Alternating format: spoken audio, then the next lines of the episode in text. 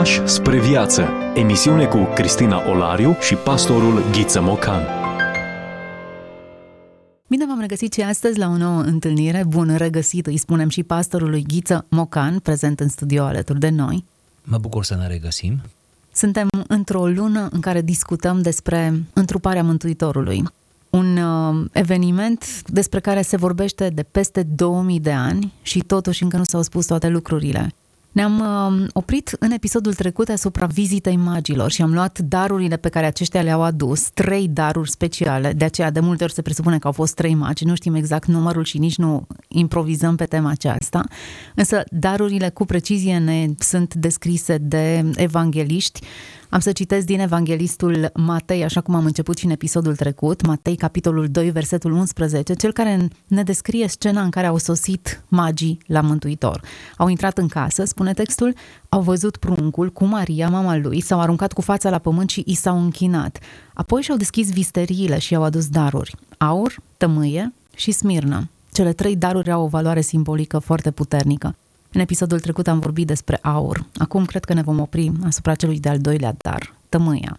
Din visteriile lor, magii nu scot doar aur, un simbol al regalității, ci magii scot și tămâia, care, așa cum vom vedea, sunt un simbol al preoției și în cultul iudaic, ca și în cel creștin, tămâia trimite spre noțiunea aceasta a preoției. Însă, Înainte de a vorbi puțin despre tămâia însăși și despre semnificațiile ei, se cade, așa cum ne-am propus la fiecare din cele trei emisiuni, să prefațăm dialogul nostru cu un scurt fragment dintr-o predică a Sfântului Augustin.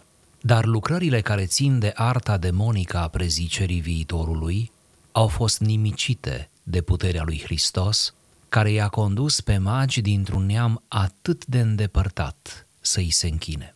Au venit să-i se închine pruncului, cuvântului lui Dumnezeu. De ce au venit? Pentru că au văzut o stea neobișnuită. Și de unde au știut că ea, steaua, este a lui Hristos?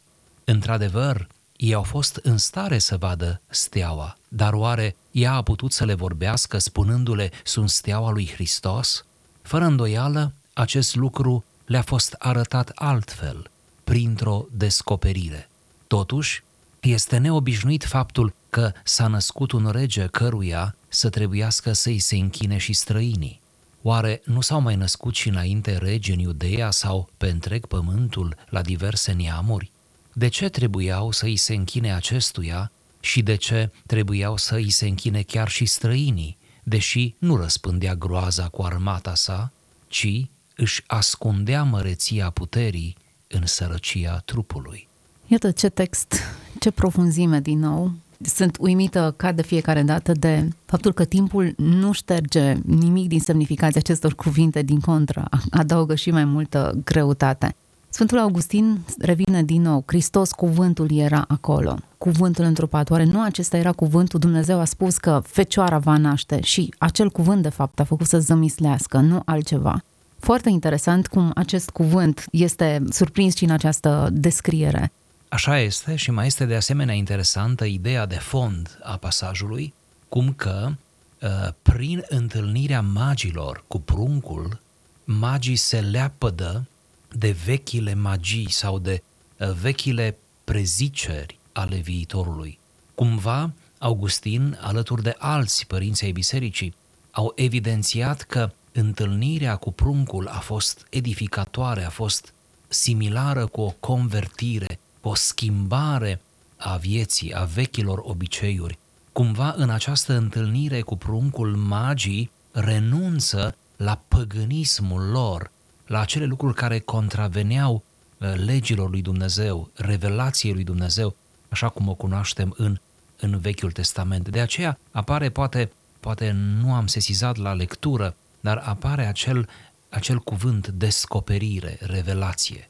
Ei au știut care e steaua și semnificația ei printr-o descoperire, adică se presupune că Dumnezeu li s-a descoperit acestor păgâni, iluminând mintea lor pentru a pricepe semnificația. Ori acest concept este extrem de prețios în creștinismul istoric.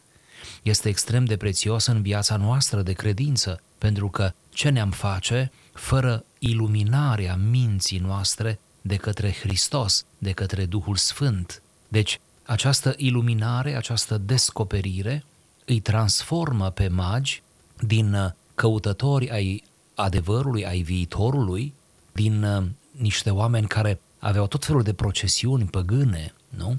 Uh, și proceduri de aflare a viitorului sau a adevărului, îi transformă în adevărații căutători, oferind semnificație, iată, stelei și implicit căutărilor lor. Interesant că aduc acest dar și în episodul trecut menționam că sunt daruri, nu daruri în general cerute de Dumnezeu. Aurul nu era cerut, în schimb tămâia erau niște condiții foarte clare în care tămâia trebuia adusă în templul lui Dumnezeu, cum, cine o aducea, iar în cazul acesta magii o aduc, îi se închină și Dumnezeu primește. Cum ar trebui să interpretăm lucrul acesta? Întâi să vedem ce înseamnă de fapt tămâia. Tămâia este o substanță rășinoasă, mirositoare, care se obține din scoarța unui arbust, pe nume livan, și are în contact cu aerul, trece în contact cu aerul printr-un proces de solidificare, sub forma unor boabe neregulate de culoare gălbuie sau roșiatică, și care, prin ardere, produce un fum cu miros puternic, plăcut aromat, fiind întrebuințată în practicile religioase. Încă din cele mai vechi timpuri, deci mult înainte de creștinism. Și chiar în afara iudaismului, tămâia a fost folosită în special în sfera religioasă a vieții. Dar tămâia, cum ziceam, prin ardere. Mișlocirea aceasta a focului este și ea interesantă. Tămâia acelor timpuri provenea probabil din Arabia de Sud și din Somalia, zone de unde probabil veneau magii. Acum discuții despre de unde veneau magii, răsăritul era mare, iarăși s-au purtat și se poartă în continuare, dar probabil zona din care ei veneau uh, era într-un fel uh, uh, producătoare de tămâie de cea mai bună calitate. Era la vremea aceea un parfum exorbitant în ceea ce privește prețul și uneori chiar putea să ajungă să coste precum aurul. Deci N-aș vrea să vedem aici o devalorizare a, a cadourilor, adică aurul foarte prețios și parcă, nu știu, ar fi un decalaj până la tămâie, ci din potrivă și tămâia de calitate la vremea aceea era extrem de scumpă. Avem în scriptură cel puțin două utilizări non-religioase a noțiunii de tămâie. De exemplu, în cântarea cântărilor 3 cu 6 citim Ce se vede suindu-se din pustie ca niște stâlpi de fum în mijlocul aburilor de mir și de tămâie, înconjurată de toate miresmele negustorilor de mir. Aici, fata, personajul principal al cărții, iubita, este descrisă în mijlocul aburilor de mir și de tămâie. Deci, într-un nimb, am putea spune, frumos, mirositor, luxuriant, în care se înfățișează fata, iubita, respectiv iubirea. Proverbe 27 cu 9 de asemenea vorbește despre același lucru. Cum înveselesc unde lemnul și tămâia inimii, inima, așa de dulci sunt sfaturile pline de dragoste ale unui prieten. Din nou, tămâia este văzută ca ceva ce înveselește inima, oferă o stare de bine, prin mirosul ei, prin prezența ei. De asemenea, aș vrea să mai citez dintr-o carte necanonică a Vechiului Testament, Înțelepciunea lui Isus, fiul lui Sirach, capitolul 24, versetul 15, o carte care s-a scris în limba greacă și care a apărut undeva în jurul anului 200 înainte de Hristos. O carte foarte frumoasă care seamănă mult cu proverbe. Ei bine, această carte la un moment dat spune Ca scorțișoara și ca drobița au dat mireasmă și ca un mir de mare preț am răspândit aromă ca galbanul, onixul și ca stacta și ca un nor de tămâie din cortul mărturiei. Acum sigur că ar trebui să facem o emisiune să explicăm despre aceste noțiuni, însă nu o vom face, ne mărginim doar la finalul citatului, tămâie din cortul mărturiei sau cortul întâlnirii, cum îi spunem noi. Și iată-ne trecând deja în spațiul iudaic, unde tămâia este prezentă încă în peri- din perioada cortului întâlnirii, numită tămâie mirositoare, arsă în sfeșnic împreună cu un de lemnul. Această combinație între un de lemn și tămâie era ex- extraordinar de frumoasă și de pilduitoare. Pe de o parte, unde lemnul asigură arderea din sfeșnic, iar tămâia transformă flacăra nu? într-o aromă, într-un miros plăcut. Își dau mâna cumva unde lemnul cu tămâia în textul Vechiului Testament. Era folosită și în ritualul de jertfă, unde uneori preotul trebuia să ardă tămâie împreună cu jertfa de mâncare, vezi Leviticul capitolul 2, sau jertfele animale, vezi Leviticul capitolul 4. De asemenea, tămâia era folosită în cadrul rugăciunii de mișlocire pe care o săvârșea preotul Aaron, care, citim din numer 16 cu 47, a luat cădelnița, cum zisese Moise, și a alergat în mijlocul adunării, a tămâiat și a făcut ispășire pentru norod. Iată cum tămâia este folosită inclusiv în asocierea ei cu mișlocirea, cu rugăciunea, pentru ca, așa cum rugăciunea se înalță spre cer, tămâia să se înalțe și ea în chip vizibil spre cer. După construcția celui de-al doilea templu, Nemia poruncește să fie pregătită, printre altele, tămâie, vezi Neemia, capitolul 13, versetul 5, respectiv versetul 9. În spațiul creștin, tămâia urmează în mare măsură simbolistica iudaică. Simbolul ei ține în același timp de acela al fumului, al parfumului și al rășinilor curate folosite pentru prepararea ei. Arborii din care se obțin au fost socotiți ca și simboluri ale lui Hristos. Tămâia este asociată mult în creștinismul istoric cu rugăciunea care se înalță spre ceruri și în sensul acesta tămâia este un, o emblemă pentru cel care împlinește o funcție sacerdotală. Așa se explică faptul că unul dintre magi, nu-i așa, dăruiește acest cadou pruncului Hristos. Probabil textul clasic este cel din Psalmul 141, versetul 2, unde citim ca tămâia să fie rugăciunea mea înaintea ta și ca jertfa de seară să fie ridicarea mâinilor mele. Obiceiul acesta universal al tămâierii are pretutindene aceeași valoare simbolică. El leagă pe om de divinitate, unește finitul cu infinitul, efemerul cu eternul.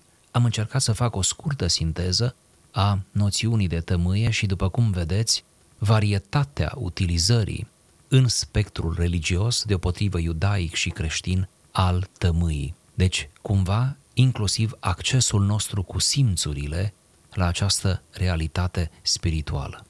Interesant, se naște un prunc dintr-o familie modestă, în condiții extrem de modeste. Ne-am așteptat ca darurile pe care le primește să fie oarecum utile, să facă parte, eu știu, din sfera aceasta.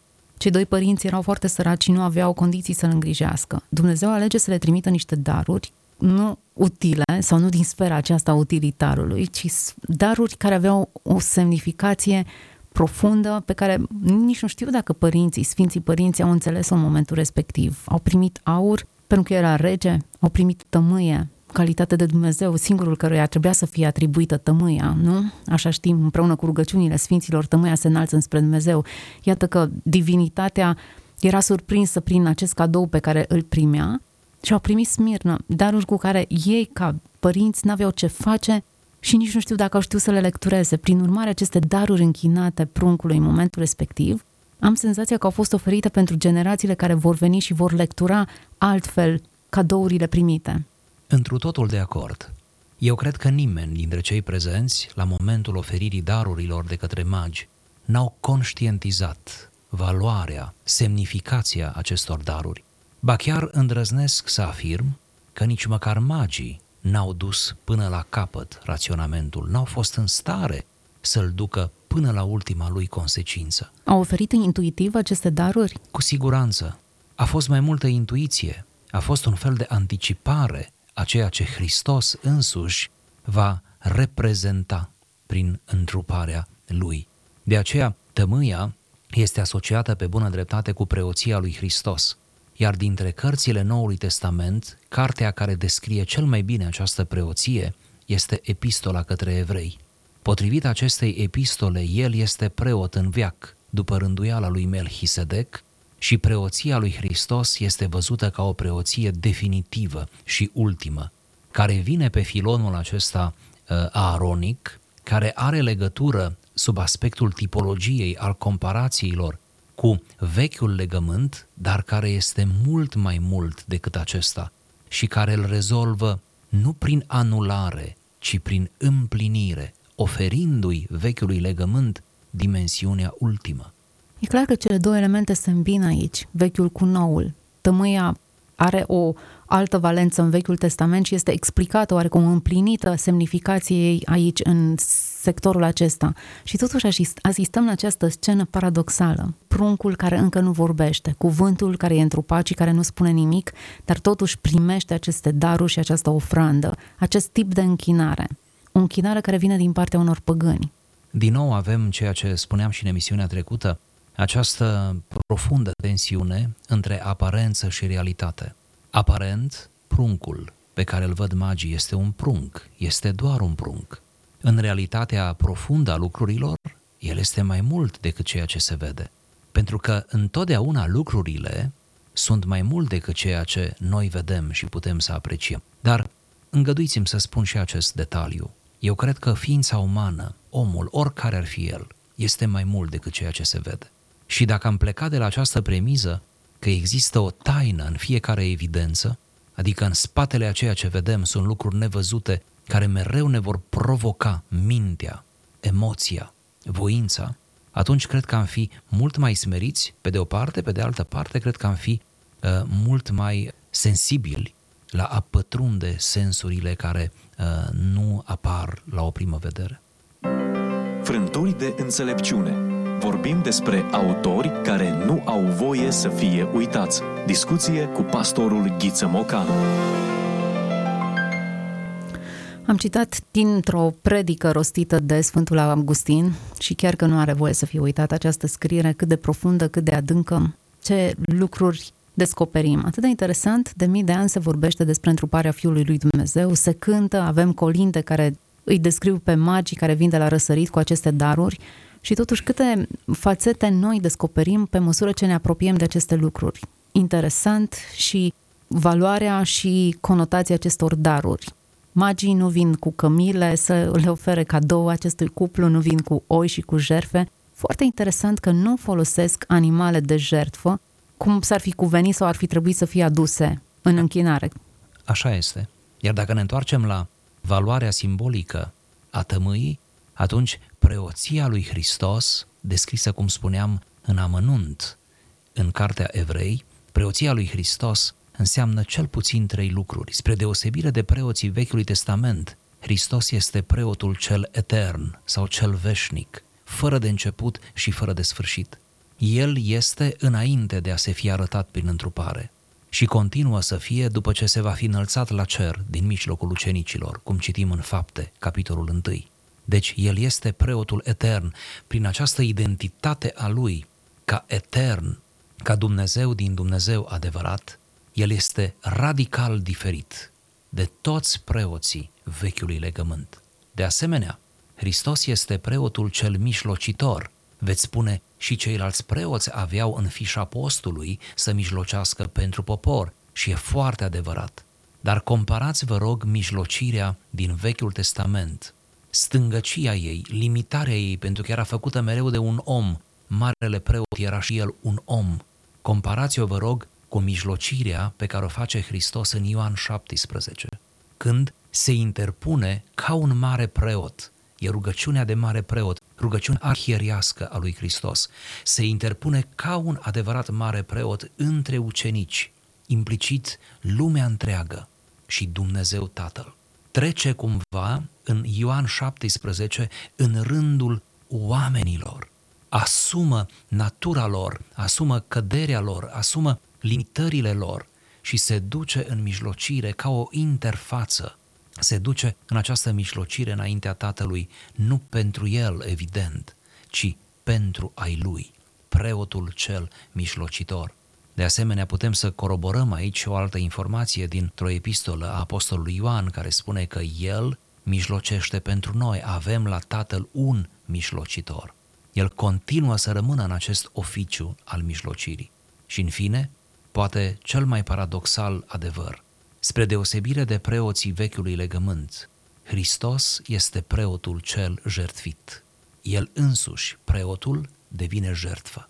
Iar noutatea absolută, sub aspect conceptual și teologic, este tocmai aceasta, că preotul urcă pe altar. Hristos acceptă moartea și încă moarte pe cruce. De aceea crucea nu este doar un obiect de supliciu, ci este un altar pe care se aduce jertfa substitutivă, nu? Pentru păcatele întregii omeniri.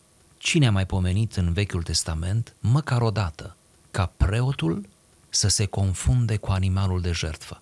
Ca preotul însuși să renunțe într-un anumit moment de înălțare mistică la animalul de jertfă și să spună eu mă voi urca pe altar, legați-mă pe mine, jertfiți-mă pe mine.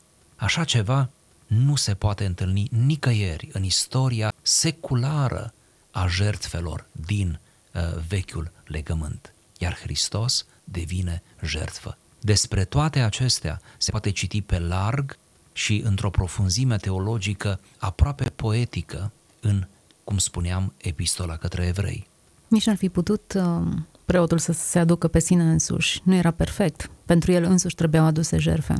El însuși trebuia să aibă un animal care să-l, să-l purifice, să-i dea dreptul să aducă jerfe ulterior pentru popor. Așa este. Întâi, marele preot jertfea pentru păcatele lui, ceea ce arată că el însuși avea nevoie de o curățire prealabilă pentru ca apoi să se învrednicească, funcțional vorbind, pentru acea jertfă ulterioară adusă pentru popor. Magii, eu deja un defect să spun cei trei magi, câți magi ori fi fost, magii nu au adus aceste cadouri aleator. Cred că când s-au îndreptat înspre palatul lui Irod, deja știau că ei caută un împărat de curând născut, adică un prunc, nu erau în căutarea unui adult. Aveau niște indicii și nu știu cum exact acea stea le-a dat toate indiciile acestea, dar e clar că aveau mult mai multă informație decât se spune. Clar, știau, e vorba de un rege de curând născut, darurile acestea aveau o semnificație și pentru ei, ar fi putut să pună orice altceva în schimb, să mai aducă în plus față de altele. Faptul că doar acestea trei le-au adus, e clar că atenția, reflectorul cade pe această dimensiune pe care fiecare dintre ele o aduce. Au vrut să vină la pachet, de fapt darul în sine era semnificația, nu obiectul. Sigur, iar darurile se completează unul pe celălalt și toate alcătuiesc un întreg, cum vom vedea și în dialogul viitor, când vom vorbi despre Smirnă, ele toate puse împreună alcătuiesc întregul, definesc personalitatea Mântuitorului și anunță, iată, într-un chip tainic, tot ceea ce se va întâmpla în activitatea sa mesianică. Fără îndoială că magii, și pentru asta trebuie să estimăm uh, maxim, magii au uh, ales cu minuțiozitate aceste daruri, au cântărit foarte bine semnificațiile și era exact ce trebuie, exact ce trebuie pentru pruncul de curând născut. Ce fi făcut Maria și Iosif cu aceste daruri? Hmm. Probabil le-au prețuit foarte mult. Îmi place să cred că așa au făcut. Îmi place să cred că atunci când au fugit în Egipt, darurile au fost cu ei. Îmi place să cred că alături de prunc au avut aceste daruri și în momentele lor de mare încordare, de maximă teamă, de spaimă înaintea pericolului, pericolul ca Hristos însuși, nu? ca Isus însuși, ca pruncul să le fie luat, să fie ucis. Ehm, aceste daruri cred că le-au oferit speranță, pentru că până la urmă, care este rolul unui cadou, dincolo de amintire, de nostalgie, decât speranță, nu? Speranță pentru viitor. Cred că aceste daruri au jucat un rol pedagogic în viața părinților pământești ai Domnului Isus. Da, pentru că, într-un anumit sens, pruncul era prunc la acea vârstă ca să preia aceste daruri. Darurile au fost preluate de părinții lui.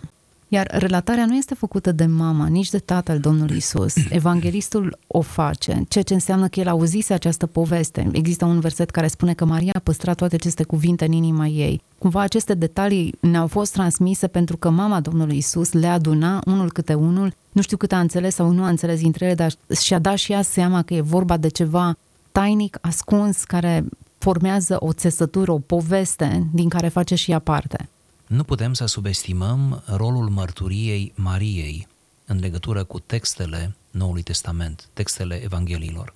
Putem așadar să intuim că anumite informații care au ajuns la evangeliști, inclusiv la Matei, au ajuns pe această filieră a mamei Domnului Isus, care a vorbit despre aceste evenimente. Ori noi credem că Maria a vorbit despre evenimentele care contează și acestea ne-au rămas scrise în cărțile canonice și uh, acele episoade care au amprentat-o pe ea le-a povestit în detaliu tocmai ca unele dintre ele să ajungă și la noi. Cu siguranță au fost mult mai multe. Cu siguranță Maria a povestit mult mai mult. Cu siguranță Iosif a povestit mult mai mult. Fără îndoială că au fost privilegiați cei uh, contemporani cu nașterea lui Isus, contemporani cu activitatea lui Isus, sau generațiile imediat următoare, când relatările acestea erau mult mai vii, erau mult mai complexe, nu? Pentru că oralitatea a jucat un rol foarte important, transmiterea din generație în generație. Dar uh, am dorit să fac această mențiune, mi-a ridicat mingea la fileu, uh, trebuie să avem uh, acest bun simț în interpretarea evenimentelor și să admitem că Maria a jucat un rol foarte important. De altfel, cine era martorul cel mai bun, cel mai avizat legat de nașterea și copilăria lui Isus, dacă nu Maria. Și să nu uităm, în prima minune pe care o săvârșește Mântuitorul, Maria juca un rol cheie. Îi spune, nu mai este vin, vorbim de nuta din Cana. E clar că ea aștepta să se întâmple ceva. E clar că toate detaliile pe care le adunase până atunci, înainte de nașterea lui, la nașterea lui, ulterior, deși nu ni se dau multe informații din copilăria lui, e clar că au existat informație lângă informație, în așa fel încât ea aștepta ca să se întâmple ceva extraordinar. Și a mai existat timp. Se pare că acea minune, nu, din Cana a avut loc când uh, Mântuitorul avea 30 de ani, după botez. Prin urmare, aici nu mai avem uh, Maria adolescentă, ci avem Maria doamnă, o doamnă în toată puterea cuvântului, uh, responsabilă pentru familia ei și iată Maria la nunta din Cana, nu? E din nou prezentă și este prezentă și la cruce și sigur se pot observa aceste, aceste episoade în care Maria este, este prezentă și se poate face o analiză interesantă. Nu e cazul acum, dar să recunoaștem această, această mărturie și această prezență, nu? Ca martor al Mariei în, în paginile Evangheliilor.